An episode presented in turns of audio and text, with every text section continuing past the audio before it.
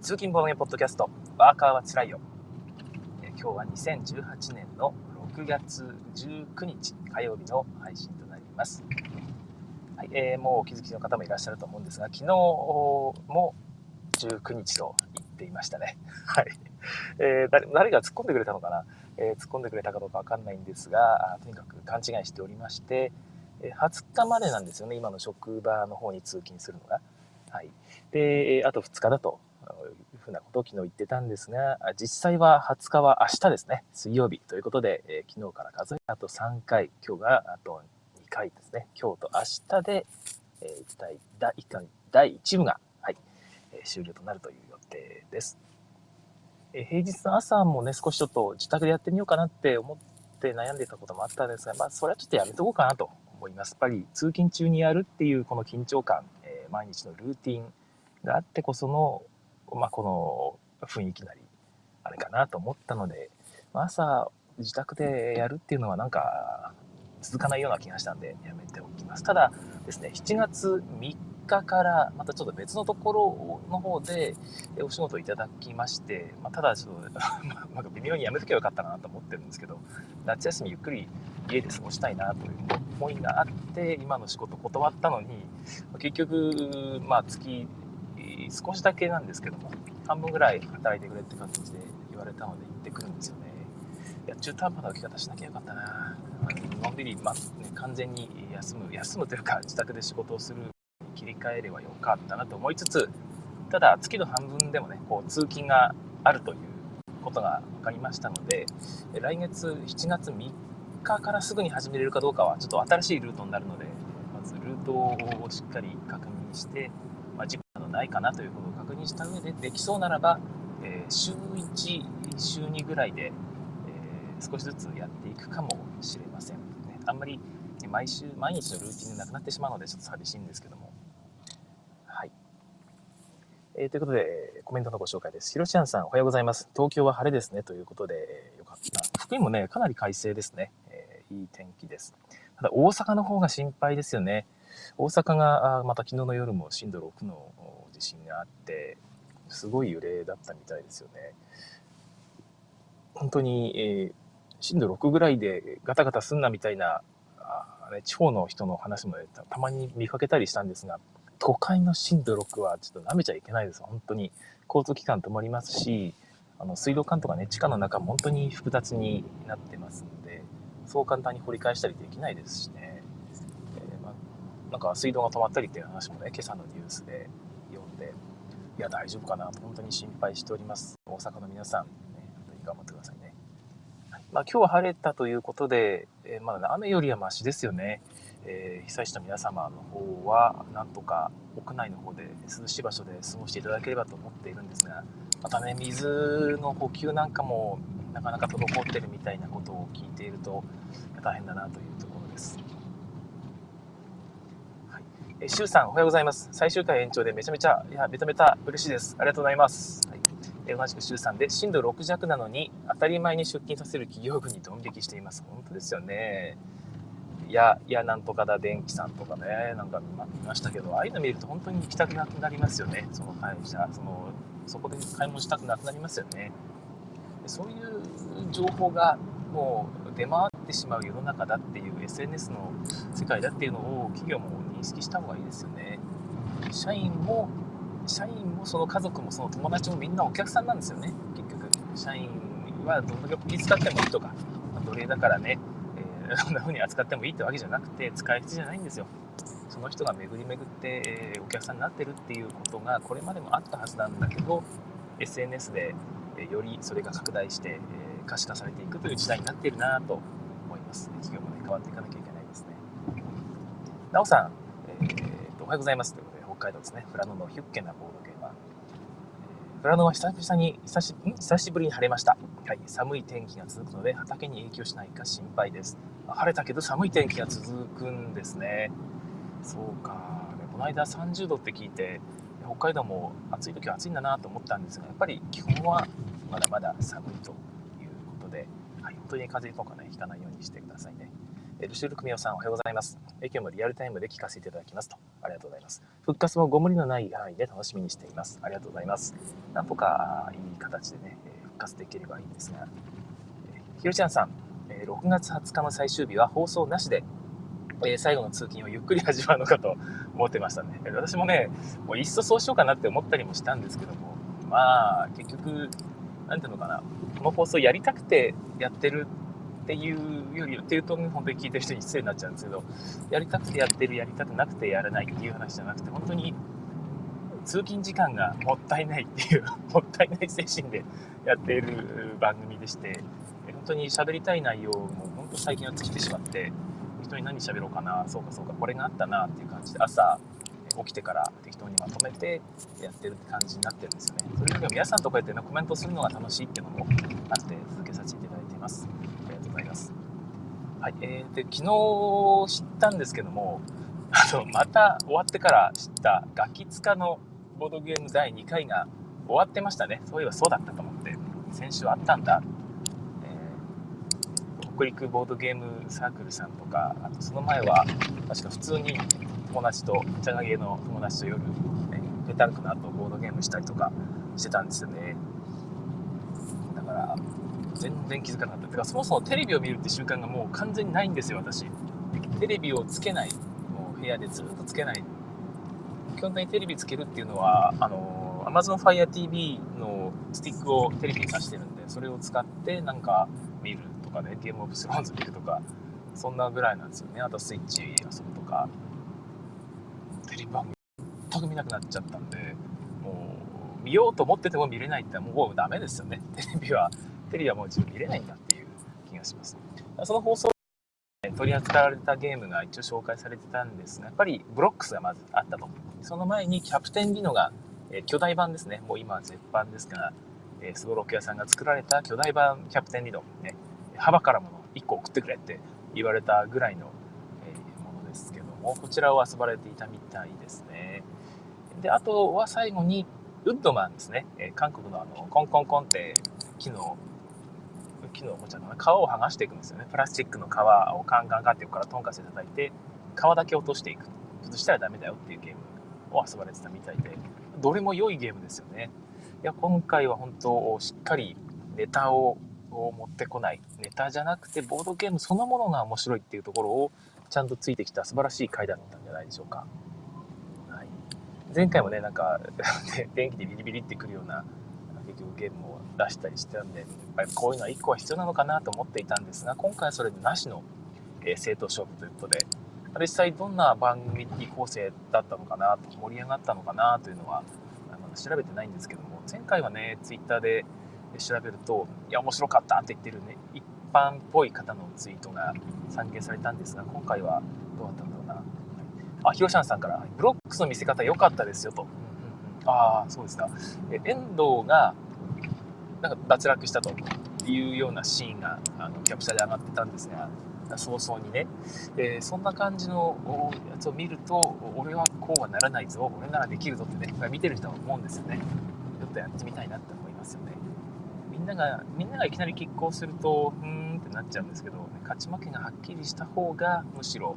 お、これは、俺ならもっとうまくできるぞってね、思う人いますから下手くそな人が1人ぐらい下手くそっていうとあれかあの苦手な人とかも入っててその人も楽しんでるっていう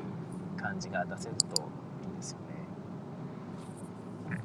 誰か録画してくれてると思うんで、えー、また見せてもらおうかなとは思っているんですが、はい。まあ、今更かな？どうかな、まあ、でも一回見てみたいですね。そのガキスカのメンバーがどういう風にゲームを盛り上げているのかっていうのはなんかいろんなとこで参考にできそうです。私ものこの間、久々にね、そのボードゲームやらない友達と飲んだ時に、出たんですよね。ボードゲーム最近やってるんですかって。その時に、あ、そういえばこの間ガキ使でやったんでしょって言ったら、そうそう見た見たってね、あって、そのメンバーと以前一緒にデジャブを遊んでたんですよね。で、デジャブ出たでしょって言ったら、あ、やっぱりそうでしょってね、あれ前なんか見たことあるって思ったんだよね、みたいな話になって、やっぱそれはそれで、やっぱりメディアの効果大きいなという気がいたしました。あ、ひろちゃんさんから、松本と昴生が残って競り合い、最後は引き分け。なんとなんと。いや、これは面白いじゃないですか。素晴らしい。ままっちゃんやっぱゲーム得意ですよねああいう考えるゲーム得意なんだなという気がいたしますね、えー、浜田は結局感性のとこなんですかねやっぱり逆なような気がしたけどやっぱ逆になるんだな面白いなゲームでねこういう意外な一面が見れるっていうのも一つの魅力ですよね見てる人もそう思ったんじゃないかな。でこんな感じで売れてくれるといいですね。ブロックスはまあ売り切れることはないと思うんですがあの中ではどこ行っても買えるゲームなんでぜひ売れてほしいですね。ボードゲーム売り場にボードゲームって売れるんだっていう売り場担当が思ってまたじゃあ別のゲームを仕入れてみるかってなるといいですよね。そういう流れが起きてくるといいんじゃないでしょうか。本当に人生ゲーム以外にもボードゲームあるんだなと。でこっちも買ってみようよこっちも買ってみようよってなっていずれいくつか遊ぶと面白いゲームを遊ぶとこれ人生ゲームっぽいな。これはこれはなんかあんまり面白くなさそうだなって目がその消費者の中に育ってくると思うんですよ。そっからですよね、えー、淘汰が始まって面白いゲームだけがこううまいことこう残ってくるといいなと思ってるんですがまあまだ先かな。そんな簡単にはいかないですね、はいえー、広瀬さん、えー、浜田は前回スピードカップス無双 スピードカップス無双だった。はいそれ聞いてね。それを聞いてあ浜田すごいなって 思ったんですよね。一つの才能じゃないかとかまで言われてて。それはそれで見せられるとすげえなってなりますよね。ああいうのを見ると自分もやってみたい。あんな風にできるんじゃないかというような感じもいたしますし。値段安いですからね。ボードゲームって。安い安いと言ってもどうかな。まあまあまあ普通に安いですよね。高くはない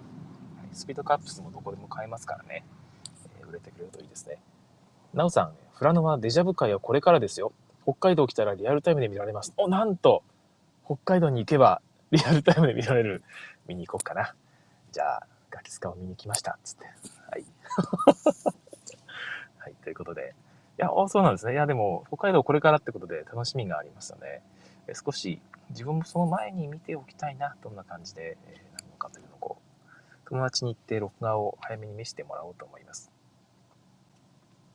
ということで、今日の話題の方に移ろうかなと思うんですが、はい。えっ、ー、と、用意したテキストを今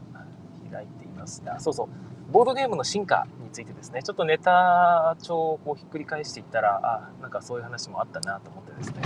今朝ご飯食べながら、パッとまとめた内容があるんで、それをなんとなくこう読聞いてる方もですね、ぜひ、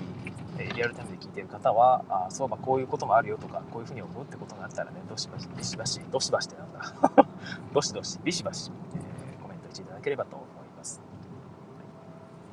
最近皆さんどうですかね？ボードゲーム新作がねバンバン出ているんですけども進化していると感じる部分停滞していると感じる部分それぞれあるんじゃないかなと思います。で進化速度って意味ではどうかな少し鈍ってきているような感覚が自分にはあるんですけども変わってきてるなシーンが変わってきてるなっていうのは感じるんですよ。ただそれはあくまでも、えー、そのプレイヤーの層が少し一般寄りになってきているというだけで求められているものが変わっているからゲームも少しパーティー寄りですよね。単純に言うとパーティーより簡単より短時間よりの方にシフトしてきてるってだけでボードゲームが進化しているかというとどうかなと。変化であって進化ではない。まあまあ進化も結局 進化って言葉自体も、まあ、変化のね、えー、一つのパターンでしかないわけですけども。なんかレボリューションな感じはしないですよね。なんか改革が起こっているっていう感じはなく単にシーンが変わっているというだけのような感覚もあるんですよね。はい。まあ、そんな中で今後ボードゲームってこれ以上さらに驚くような発展展発展発達進化みたいなことがあるのかなって思うんですよね。皆さんの方でもねどういうふうに感じてらっしゃるのかなと思うんですけどもとりあえずとりあえず過去の SDJ をちょっとなんとなく見ていこうかなと思います。はい、といってもね、昔のやつあんま知らないんですけども、うさぎとハリネズミから始まってるんですよね。1979年のうさぎとハリネズミから始まっている。でこれはすごろくの時代ですよね。まだボードゲームがすごろくだった頃、すごろくぐらいしかなかった頃、なかったから本当になかったのかどうか知らないんですけども、まあ、すごろくの変形版がこうやって出てくるという時代だったわけですよね。その後、おなんか構いろいろあるんですけども、ラミーキューブがその次取ってんですね。ラミーキューブはいきなり、なんか、突然変異みたいな感じに見えるんですけど、どうなんですかな。このぐらいでも、まだラミーキューブ、今でも普通に出てもね、おかしくないぐらいのゲームだと思うんですが、ラミーキューブが突然出てきてるんですね。うん、サビとハリネズミからラミーキューブってすごい変化ですね。どうなんだろう。これはすごいゲームなんですかね。で、フォーカス、ザーガランドってあるんですが、私やったことがなくてですね、ただマップがあるゲームですかね。これ両方とも。違うのかなフォーカスは全然知らないな。スコットランドヤードがその次取ってますね。これはマップがあって、まあ、すごろくじゃすごろくのまだ流れを組んでるのかな。はい。で、ダンプフロス。これもすいません。知らないです。で、シャールク・ホームズの犯罪事件簿っていうのが出てきていて、これがちょっとエポックメイキングな感じはするんですよね。そこからなんか推理するみたいなですよね。えー、要素が入ってきているような気がしますね。まあ、スコットランドヤードか。スコットランドヤードでその流れができてるのか。結局そうなのか。うん。推理、陰徳要素っていうのはこの辺で出てきていて盛り上がってきてるのかな。で、アンダーカバーですよね。が来て、アウフアクセってなんだろうやったことないな。はい。で、バルバドッサですよね。で、バルバドッサあたりで招待陰徳というよりは、なんかその、相手の思惑を当てるっていうか、コミュニケーションの方に少し入ってきてますよね。えー、カフェインターナショナル、カフェインターナショナルどうだったかな？やったことあるけど忘れてしまった。えー、で、規則の務めも同じように、ちょっとバッティング要素があってですね、えー、人の思惑を読むような感じのゲームですよね。招待員読推理っていうの頃から少し、えー、まあ、コミュニケーション寄りになってきている感じがします。で、ドウンタードルーバーもこれ知らないんですが、フォーマスツアーは普通にサイクルレースですよね。レースゲーム方に来ているというところでちょくちょくこのすごろくの方の解禁が見られますよね。でここの後にブラフが来るんですよね。でいわゆるブラフって言ったらもうコミュニケーションゲーム丸ごとなんですけどもコミュニケーション要素しかないぐらいのあれなんですが、まあ、サイコロ振ったりそういう要素もあるんちゃあるんですがその部分をすごいシンプルにしてるわけですよね。まあ、めっちゃくちゃシンプルかというと、まあ、昔のゲームなのでそこまででもないんですが、まあ、シンプルですよね。これまでのゲームから考えると突然シンプルになってるというところがあると。ここで一旦、その招待、招待陰徳とか読み合いみたいな部分は、もうこれ以上簡単にできないところまで進化しちゃったのかなとふうに見えますね。まあ、適当に言ってるんですけど、朝眺めて適当に見てるだけなんで、えこれ専門にね、えなんか研究してるから人から見たらですね、こいつ何言ってんだってことになるかもしれないんですが、なんとなくそんな風に見えると。はい、でその後、マンハッタンが出てきて、で、カタンの開拓者が出て、エルグランデと来てるんですよね。ここで、えっ、ー、と、まあ、陣取りっていうのが面白いなってことになったのかなというふうな気がするんですよ。どうなんでしょうね。はい。で、なんか面白いなってことになったんですが、ミシシッピクイーンが来て、ミシシッピクイーンってどんなゲームだっけ？ああ、忘れてしまった。うん。えー、で、エルフェンランドが来て、ティカル、トーレスと、なんかその探検する要素みたいなのを少し、えー、入れてきてるのかなと。探検するというフレーバーとか移動することによる楽しさですよね。移動してすごろくじゃないんだけど移動して探検していくって雰囲気をゲーム上でこう出していくという世界観に没入する雰囲気を少しなんか出してきている感じがするんですよね。これまでのゲームってそこまでなんかゲームシステムで没入感を出すっていうことを意識してなかったような気がするんですよ。まあ、シャーロック・ホームズはあ一つ、世界観が一つあるんでね、これ小説が原作ですからあるんですが、それ以外はなんかあゲームシステムがあってそれをなんとなく遊んでますよって感じだった気がするんですよね。でそれがこの辺の流れでだんだん来ている気がす。る陣取りから陣取りってやっぱりマップがあってその上でねこう動かしていってなると没入感が高まるんですかね。よくわかんないんですけども。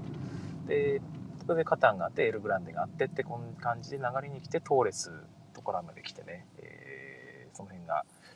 旦なんか収束するというか、これこんな感じだよねっていう、多分この辺の人たちは、まあボードゲームってこんな感じだなっていうのをもう一回感じてたはずなんですよ、おそらく。でも変わんないのかなって思っていたら、そっから突然カルカソンヌが出てきて、なんかあれ、ボードがない、ないぞ。まあ、でもそれはそうか、トーレスとかもそうか。ボードというよりは、なんか、タイルを配置していってって流れが、ちょっとここら辺から出てきてるのかな。トーレスぐらいから出てきてるのかな。トーレス、いや、ティカルか。ティカルくらいから出てきてるのか。ティカルくらいから出てきて、えー、タイルでマップを作っていくっていうのもまた面白いなということにこうなってきている。そういう進化も少し遂げているような気がしますね。はい、でここからなんか突然ね、ビラバレッティ、アルハンブラ、チケットライド、ナイアガラという感じですね。なんか次から次へとこう新しい仕組みみたいな要素がバーッと多様化してきてるように見えます。で、えー、郵便馬車。郵便馬車はなんかいまいちパッとしないわけですけども、ズーロレットですね、ズーロレット。うん、ズーロレットはさっき言った没入感を大事にしてるようなゲームに見えますけども、どうかな。ナイアガラなんかもそうですよね。で、チケットライドなんかもそうですよね。なんか、こう、没入していくっていう感じが、よりく表されてるゲームっていうのは、この辺から出てきてるような気が、まあ、勝手にしていますが、勝手な判断なので、全然違うかもしれないですね。はい、で、ケルとドミニオンですね。ここでドミニオンが出てきている。ドミニオンの時によく言われていたのが、もうなんかあんまりメカニクスの進化ってないのかなって思っていたらデッキ構築というのが、ま TCG から持ってきて、えまた花開いているねとまだまだゲームって進化するなっていうことをあの時も言われていたんですよね私はこのぐらいからゲームをボードゲームできたのでその時の雰囲気をよく覚えてるわけですけども。そしたらねディクシットに行ったんですよね。またその読み合いコミュニケーションに揺り戻されたんですよ。突然読み戻されましたよね。でこれはおそらく SDJ の審査員がそうそうなるように仕向けたんじゃないかなと私は思っているんですけども。お前ら、ね、ドミニオンまで来てしまったらこれはゲーマー向けのゲームってことになってねえかってそうじゃないんじゃないかもっとゲームっていうのは、えー、一般の人にも遊んでもらえるようなゲームにすべきじゃねえのかということで、まあ、ディクシットが選ばれのクワークルが選ばれで、まあ、キングダムビルダーがちょっとね、一回選ばれてしまったんですが、これはあまりにも、あの、あれですね、えクワークルで怒られたので、審査員が 周りの人に、お前舐めてんじゃねえぞって、ゲーマー舐めてんのかって、みんなにこう、多分、裏通りとかに連れてかれて、小づかれたんですよね。その後に、キングダムビルダーを選んだらですね、結局、実はそのクワークルディクシットぐらいでこう盛り上がっていたいろんな一般の人たちが悲しんだと。やっぱり私たちはダメなのねと。キングダムビルダー遊べって言われてもできないわっていう奥様方からねこうメールをいただいたわけですよねおそらく審査員の人が。それで、えー、夜俺は何をしていたんだって。もうこんなゲーマー向けのゲームを選んでる場合じゃないってね初めて気づいて次に選んだのが花火ですねでも花火でやっぱりゲーマーから小づかれたとで、次に選んだのがキャメル。なんか SDJ、SDJ の進化を言ってるな、これ。違うな。あとキャメルアップでまたね、ちょっと中途半端なものを選んでしまって、みんなからなんか微妙だねって言われた後、コルトエクスプレスでまたね、懲りずに選んだ後、やっぱりシンプルが一番だねってことでコードネームを選んでね、またみんなから、おーってね、拍手喝采ですよ。コードネーム。すごいね、選んだね。で、その前がキングドミノと来て、うん、うんってなんかね、寂しいねっていうところで今年に来てるんで、これは、この流れはあれだな、間違いなくザ・マインドだな。うん、ザ・マインド来るな、これ。もう一回みんなをね、わっと言わして、さすが SDJ だってみんなからね、賞賛の拍手をもらい、ゲーマーからは、もう、まあ、認めてやんよってね、なんかここでザ・マインドをけなしたら、俺なんか悪いやつみてえじゃんそんな感じの雰囲気を狙ってるんじゃないかな。はい。えー、全然あれですね。えー、ボードゲームの進化というより SDJ の進化になってしまったのでこれは何の参考にもなんないですよね。はい、で広島さんザーガランドはすごろくプラス記録記憶なんですね。なるほど。やっぱりあの頃っていうのはすごろくがメインだったってことですよね。ミシッピクイーンはレースそうかそうか思い出した。そうだそうだ。あのー、あれですね。えっ、ー、と名前出てこねえわ。はい。最近国ちゃんが作ったあのー、あれですねデッキビルドレースゲーム、あと、レーストゥザエルドラド、はい、エルドラドへの競争ですね。あれ見て、まあ、似てるなと思ったんですよね。レース要素っていうのも一つ、あの辺で一つあったのかな。まあでも、すごろくの延長っちゃすごろくの延長ですよね。はい。かまじさん、おはようございます。明日までですか？ということで、はい、明日までです。え、ー、と、ちょっと無駄な時間を過ごしてしまったな。SDJ を紹介したのはあんまり意味なかった。はい。えー、まあそんな感じなんで、意外とね、やっぱり停滞してるなと思っても、まあ、ババーと出てくるっていうのがこれまでの流れだったような気はしていますけども、ちょっと最近はシンプル化の方向に行っていると。冒頭に紹介した通り、進化というよりはなんか、真の変化に応じて、え、昔のような、昔からあるようなゲームがね、ちょっとシンプルなものを取り上げられてるってだけで、レボリューションが起こっていない気はちょっとしますよね。まあ、そんな感じでどうなっていくんだろうなとは思ってるんですが、一つそういうシステムの進化以外にもコンポーネントの進化っていうのがあるかなと思っているんですよね。ボードゲームも進化していく。最近特にあるのがあの木のコマがあれですプラスチックになってる 3D 造形のやつですね一つ型が簡単に作れるようになったっていうのがあるかなと思うんですよ。3D プリンターを使って、えー、精巧な型を作ると。それを使って、えー、ていうのかな。か、まあ、型を型を作るか。まそういう意味では型を作って大量生産の方に行くという流れがあるのかなと思っているんですが、まあ、それもあってえキノコマよりもプラスチックの方が安価にできる。であと一般人からするとどうもやっぱキノコマよりもプラスチックの方が気分が上がるっぽいんですよね。これが、まあ、どうかなというところで自分はキノコマの方がねすごく好きなんですよね。プラコマがばっかり入ってるとあんまり上がらないというか。着色されてるとちょっといいかな。着色されてないやつのこうプラコマだとなんか逆に安っぽく感じちゃうんですけどどうですかね、まあ、これ前も話したんですけどキノコマの方が安っぽいって感じる人もいるらしくて、まあ、どうなのかなというところですけども自分としてはキノコマの方をもっとより進化させる方向に行ってほしいなと思いますね。ただ、シールを貼るっていうのは自分はあんまり実は好きじゃないですね。えー、シールを貼って、キノコマをこうリッチに見せかけるぐらいなら 3D 造形でいいんじゃないかなって思うんですよ。想像力とか、あその辺が大事だなと思うんで、よりこう想像力を刺激する方向で、えうまいこと進化してほしいですね。そのリアリティじゃないんですよね求めてるのは。リアリティじゃなくて想像力を刺激するきっかけとしてのコンポーネントっていうのが、まあ、ボードゲームに向いてるんじゃないかなと思ってその方がよりみんなでね、えー、想像の世界でそもそもやっていると。みんなで守る例のマジックサークルですよね。例のマジックサークルを作り上げることが、まあ、ボードゲームアナログゲームの一つの楽しみだと思うのでそこをあまりにもコンポーネントから押し付けられるリアリティのある世界観でやってしまうとちょっとつまんないなっていうところがあるんですよ。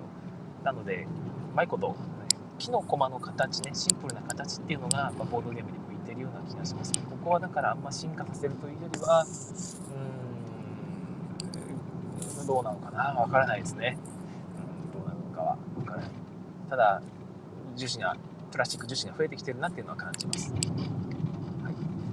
で、あ、そうか、これは後にしようかな。えっ、ー、と、デジタルゲーム界っていうのを見るとですね、デジタルゲームの方も、やっぱり進化はしているんですけど、ゲームシステムっていうのはある程度ファミコンの時代に全部出尽くしてしまって、今はもうリッチな方向に行くっていう方向にね、一時期ましたよね、映像表現。でゲームシステムをおざなりになっているっていうことでなっていたんですが、ある種仕方がないところがあったのかなと思っていて、だってね、もう出尽くしてますからね、ファミコンの時とかになって、仕方なくリッチな方向に行っただけなんですが、最近はそのデバイスを新しく追加すると、Wii とかがその方向を示したと思ってるんですが、えー、新しいデバイスを入れると、Wii だとあのリモコンですよね。いろんな動きを検知できるリモコンっていうのを使っていろんなゲームを、カジュアルゲームを作る。体重計を作ってそれでね、遊ぶゲームを作るみたいな方向で、デバイスによる新しいゲーム表現っていうのを取り入れてるわけじゃないですか。なので、同じように、えー、アナログゲームでも新しいデバイスっていうのがひょっとしたら求められていて、えー、そういうのが出てくることでドカンとね進化するってことがあったりするのかなという気はしています。一つは、まあ、最近はスマホ連動っていうのがあったりするんですけどもねあんま好きじゃないんですよね。まあ、スマホってすごい進化も早いので、え、ちょちょっと昔のやつがもう動かなくなっちゃうしアプリもね、動かなくなるんですよ、あれ。で、ずっとアップデートしていくはずがないので、アプリが最新 OS に対応して。だからあのゲームはもう遊べなくなっちゃうんですよね。まあ、さすがにその辺は考えられていて、アプリがあるとより遊べ、楽しく遊べますよっていう味付けにしかなってなかったりするわけですけども。でもまあ、ないと、ね、遊びにくいっていう表現もできるわけで、そういうゲームは、アナグゲームで自分はあんまりやりたくない気がしますね。まあ、さっき言ったマジックサークルがなんかね、壊れちゃうんですよね。やらされてる感がちょっとあるというか。それもあってスマホ連動はあんまり求めてないです。だからちゃんと独立してできるもので、えデバイスで進化していってほしいですね。クニチアもこの辺を言ってるみたいで、なんか最近出したのが、あれですよね、マジック、ペンライト、ペンライトみたいなやつをこう当てると、あれ何でしたっけ？えっ、ー、と、忘れしまた。なんか、光を当てると文字が浮き出る塗料あるじゃないですか。ブラックライトか。ブラックライトみたいなやつ。あれを当てて、え、文字を浮き上がらして答えがわかるっていう面白さを提供しているゲームなんかもある。あれいいですよね。うん、ああいうギミックは面白いし、でゲームとしても答えがあカードをめくるとか、なんかそこにパーッと浮き上がるっていうことによって新しいなんかプレイ感が生まれるし、ゲームとしても面白い。テンポも悪くならないですよね。パッと当てるだけですからま。そういう風にうまく使っていくというのはクニッチャーとかも考えてるみたいですね私思ってるのが電子ペーパーが早く安価になればですねもっといろいろとできるんだろうなって気がしてるんですよね。もうちょっと色鮮やかに紙に劣らないぐらいの電子ペーパーが安価にできればボードですよね。ボードを切り替えるなんていうことも簡単にできるようになる気がするんですね。まあ、壊れてしまった場合が寂しいわけなんですが、うん、まあ、最悪紙で出力するような PDF を同梱かな、まあ、どうかな。まあ、それで、その、変化するっていうのがね、手軽に気軽にできるようになれば、追加マップとかもそこで配信できますし、うん、なんか、それを使った新しいゲームなんかも考えれる気がするんですよね。だからタイルを1枚ずつ配って、で、ランダムにパパッとね、切り替わる、手札が切り替わるっていう風になれば、ちょっとまた面白い仕組みが作れる気もするし、どうかな？どうなんだろうな？わかんないですね。はい。まあ、一回そういうのが出来上がってからじゃないと難しいですね。最近透明なものっていうのを使ったゲームも増えてますよね。ピクテルなんかもそれをうまく使ってるゲームですし、えー、最近だと、あれかな。あの、名前が出てこないわ。ペンで書くやつ。シートに書いて宝物の上をうまいことこう置いていく。えー、とまあドゥードゥル系のやつですよね。はい。でそういうやつで上から透明シートをかぶせてうまくね上からペンを書いてかぶせて、えー、ちゃんとねなぞった結果が合ってればいいよみたいなゲームとかもあったりしますよねああいう透明なものを使ったゲームっていうのも少しずつ出てきたりして昔はああいうものはそんなに使われてなかったですよね。安価に作れなかったのかなどうなんだろう。はい。まあなんか最近の現代ならではのボードゲームって感じがしますね。はい、あとは、デバイスで言うと、最近袋とかが見直されたりしてますよね。あと、ノームの村なんかカップからね、こうバーッと出すとか、あの辺も含めて、運を、運ですね、ランダマイザーとしての新デバイスっていうのが、また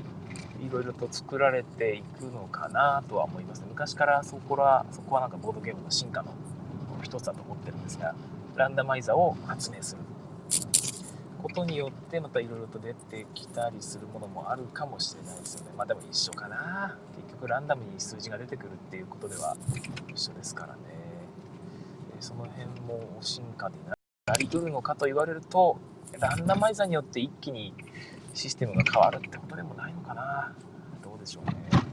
あ、ちょっとそれでコメントの方見てなかった。うん、えー、っと、シュウさん、これからが本題ですね。ということで、はい、ちょっと遅かったですが、くまじさん、ボードゲームの進化、新しいシステムの提案は難しいかもしれないですね。ということで、やっぱりかまじさんもね、そういうふうに感じてるんですね。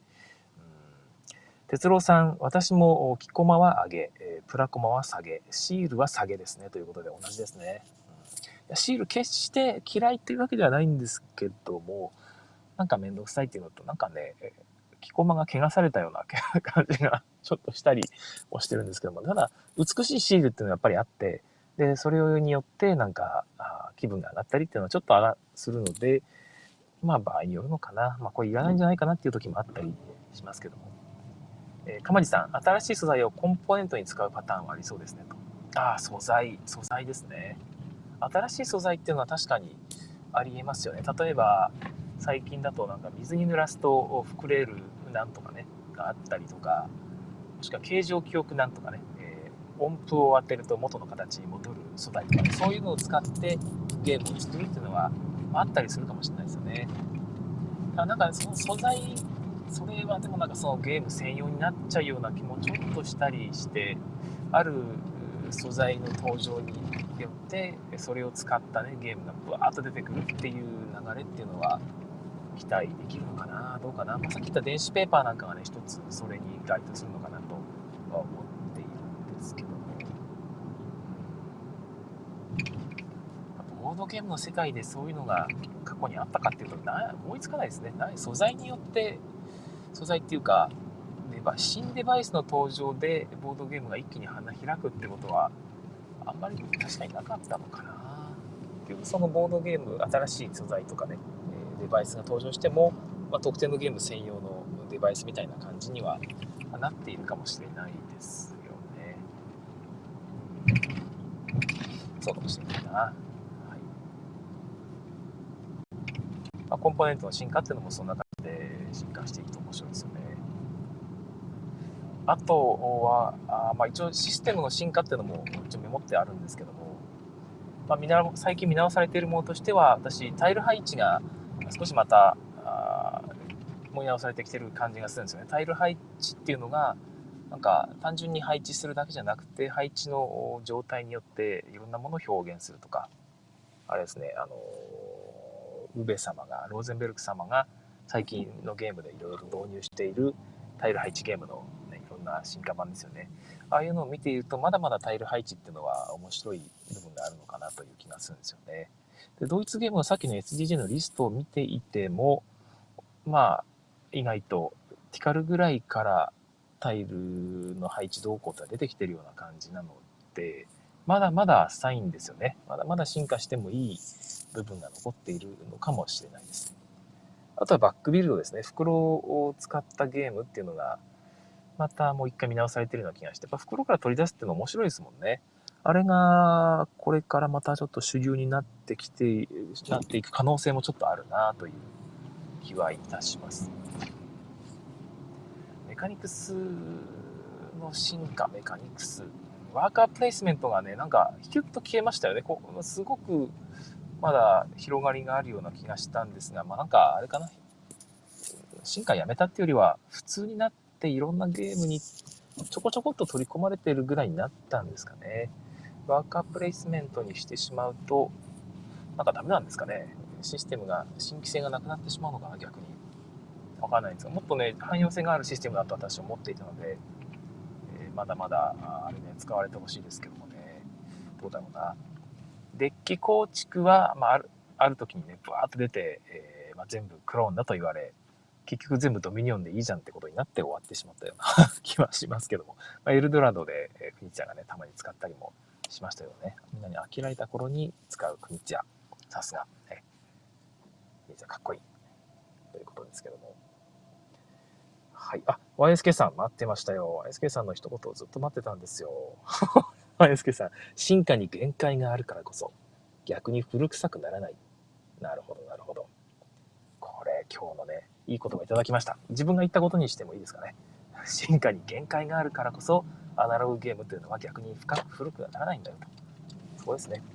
あのデジタルゲームっていうのは表現の幅が、ね、広すぎて何でもできるっていうとこがちょっとあるんですよね。映像表現によって何でもできちゃうから、そこで競争が始まってしまって、もうあれは古い、これは古いみたいなことになりがちなんですが、アナログゲームはそうはならないのは限界があるから。うん昔のものでももう一回再利用しないと結局限界をね、えー、があるのでそこでうまいことやらなきゃいけないから、えー、斬新な発明が生まれでも見た目的には昔のままという状態がうまく維持されているっていうのはね一つあるかもしれないですよねこれだ今日の結論来ましたわ。はい。わからないですけども。まあ、進化という意味ではね、確実に進化しているという気は私もするんですが、ま、ここで見た目、そのデジタルゲームみたいな劇的な進化、劇的な変化っていうのがないのがやっぱりアナログゲームのいいところだなという気はします。私たまに思うんですよ。もし自分が過去にタイムスリップしたら何をするだろうって。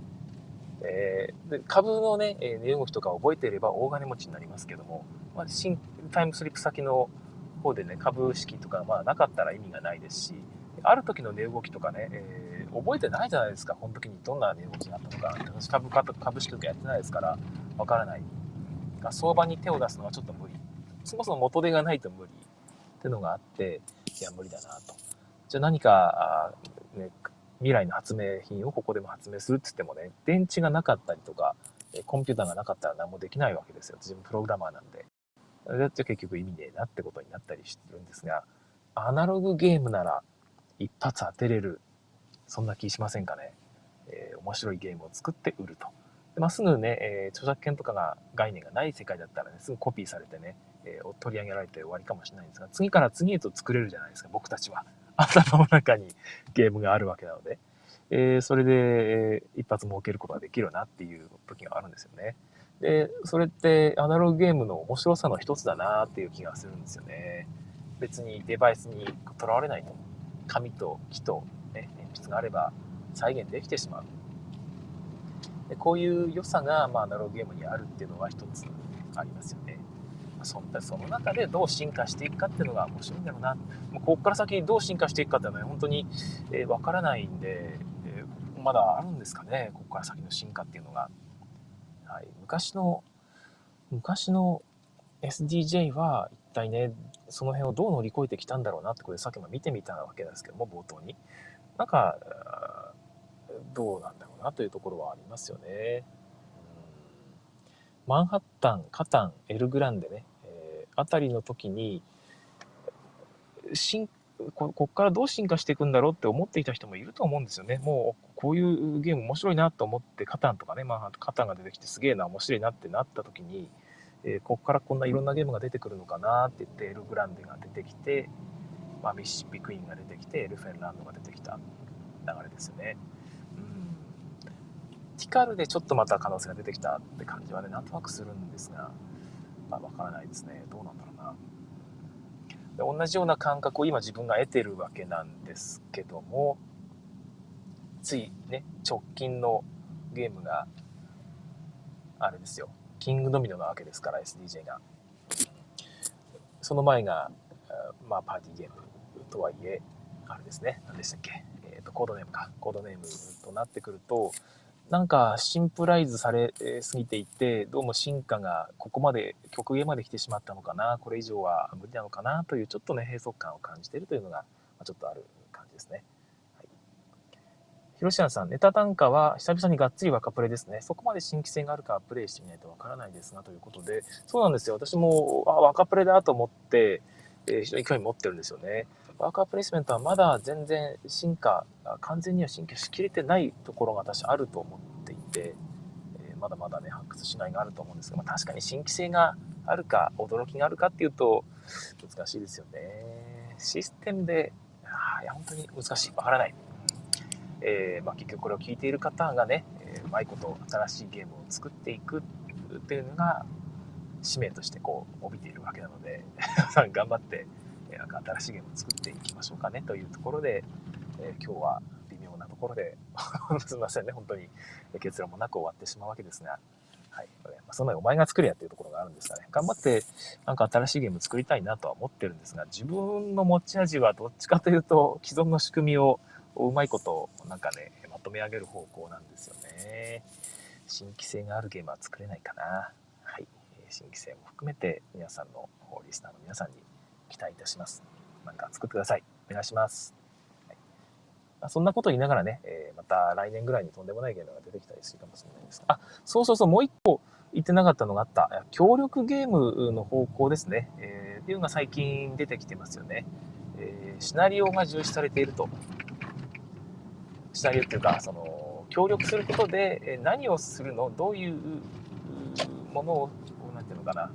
どういう世界をこうやっていくのって本当に世界観ですよね。協力ゲームって自分は世界観だと思っているんですが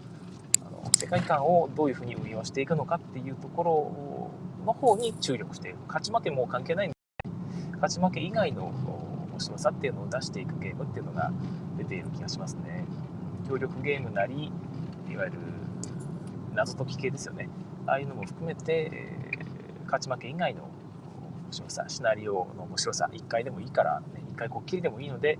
えー、なんかそういうのを楽しめるっていう方向もちょっと出てきているのでここからもう1回売り戻しがあって昔のもう使い古されたメカニクスでもこういう新しい観点で作り直すと実は協力ゲームにしたら面白かったとかね、えー、勝ち負けよりもこういう部分を入れたらさらに面白くなったっていう進化はちょっとあるかもしれないですね。その辺はちょっと期待したいなという気がしています。あともう一個そういえばネタ帳の中にまだあったわ、えー、ボードゲームのデジタル化ですね。この部分でどうなるかっていうのがまたちょっと楽しみなところではあります。VR とか AR を使ってね、えー、まあ、メガネとかガポッと顔にはめて遠隔の人と一緒にボードゲームをするっていう方向は一つあるかなとは思っています。これはちょっとボードゲームの進化とは違うんですけども、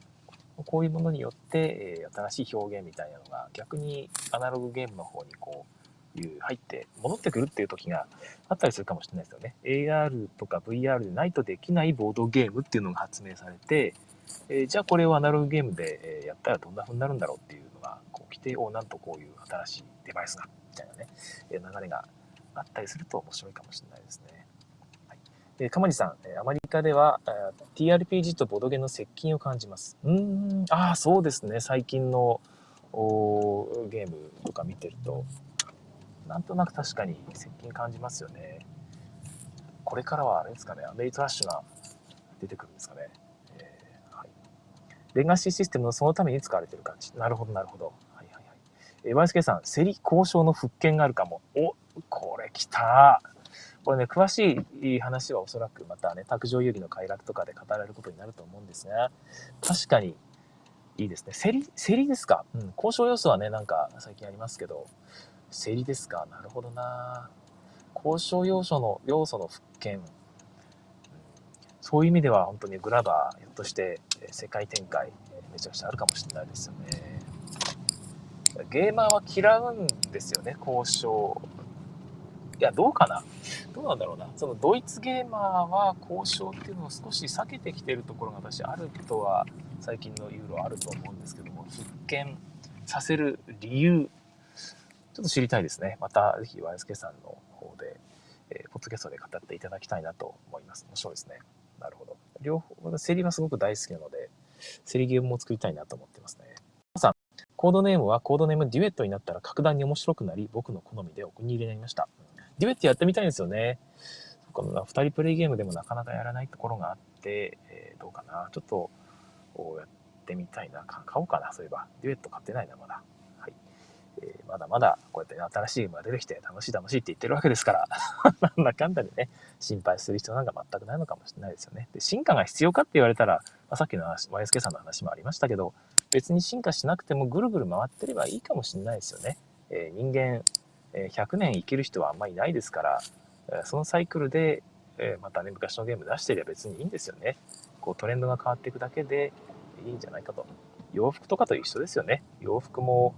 もうじゃあ斬新な洋服が出てくるかっていうと出てこないけど、毎年みんな新作を楽しみにしている。そういう感じでボードゲームも遊ばれていくのかもしれません。はい。まあ、適当な締めで今日は終わりたいと思います。え私の方は明日までの通勤となるので、それで一旦第1部が完了となりますけども、皆様は、仕事がこれからもずっと続いていくということで なんだこれ。いや、自分は、自分別に普通に家で仕事しますよ。えー、ね、別に仕事しないわけじゃないんですが、え通勤していく皆さんもですね、えこれからも頑張ってぜひやっていってください。はい。仕事帰りに聞いてくださる方は、お仕事お疲れ様でございました。それでは次回更新をお楽しみに。さよなら。えー、ここからは負けの時間となります。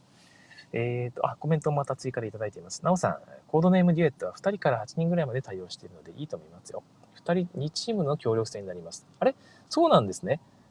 コーデのデュエットって2人用じゃないんですね。なんとなんと、おそうか。かまじさん、お疲れ様です。明日も聞けたらいいなということで、ありがとうございます。明日もなんか、何のテーマにしようかなと思ってるんですが、最初、一応第1部間ということで、なんか集大成みたいなことができたらいいなと思って用意したのがこれだったんですけども、明日もね、なんかあるんで、普通にいつも通りの多分何の、何のてらいもない感じでやっていくと思います。はい。うんと、そうそうそう。もともとこのポッドキャスト始めた理由はさっき言ったように、あれなんですけど、暇つぶしなんですけども、どっかでラジオね、ポッドキャスト番組はやりたいなと思っていてですね、えー、その一番の理由が、私結構炎上する方なんですよ。なんか、えー、ポロッと言っちゃってですね、バーッと炎上してしまうということで、どうもその東京の方で嫌われているという話をよく聞くんですよね。えー、私を、あの私を名指して嫌っている人が結構いらっしゃるみたいな、あなんか悲しいなと思っているんですけども、私はそういう人たちのこと別に嫌ってないんですよ。全然。あんまり人を嫌うっていうタイプじゃないので、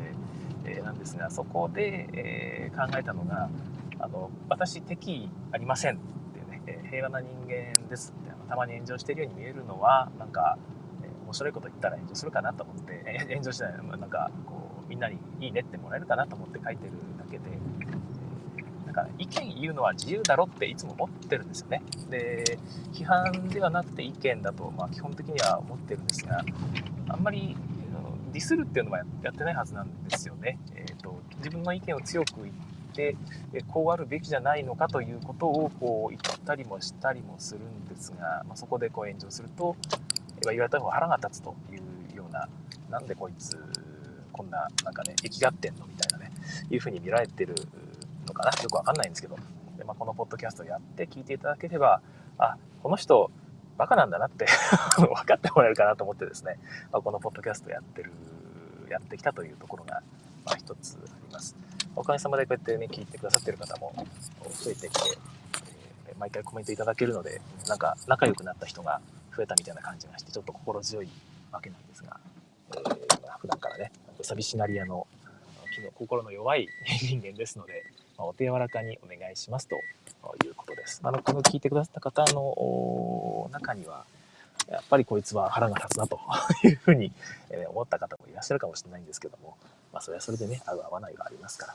ら。基本的にその、なんか意見を言った後に、その、あなたはなんか本当に腹立つ人間だってね、え、いうふうに思う人もいるかもしれないんですが、私はあんまそうじゃないんですよね。意見があったと。で、その人とまたね、えー、直接会って飲み会とかで喋れば、多分全然普通に笑い合えるような人たちなんじゃないかな。特にボードゲーマーの人って面白い人多いですからね。というふうなことをずっと思っていて、まあ、そういうなんかのお近づきのきっかけにこのポッドキャストがなればいいなと思ってやっておりました。そんなきっかけになっていればいいなと思います。はい。それでは今日はここまでにしたいと思います。えー、さよなら。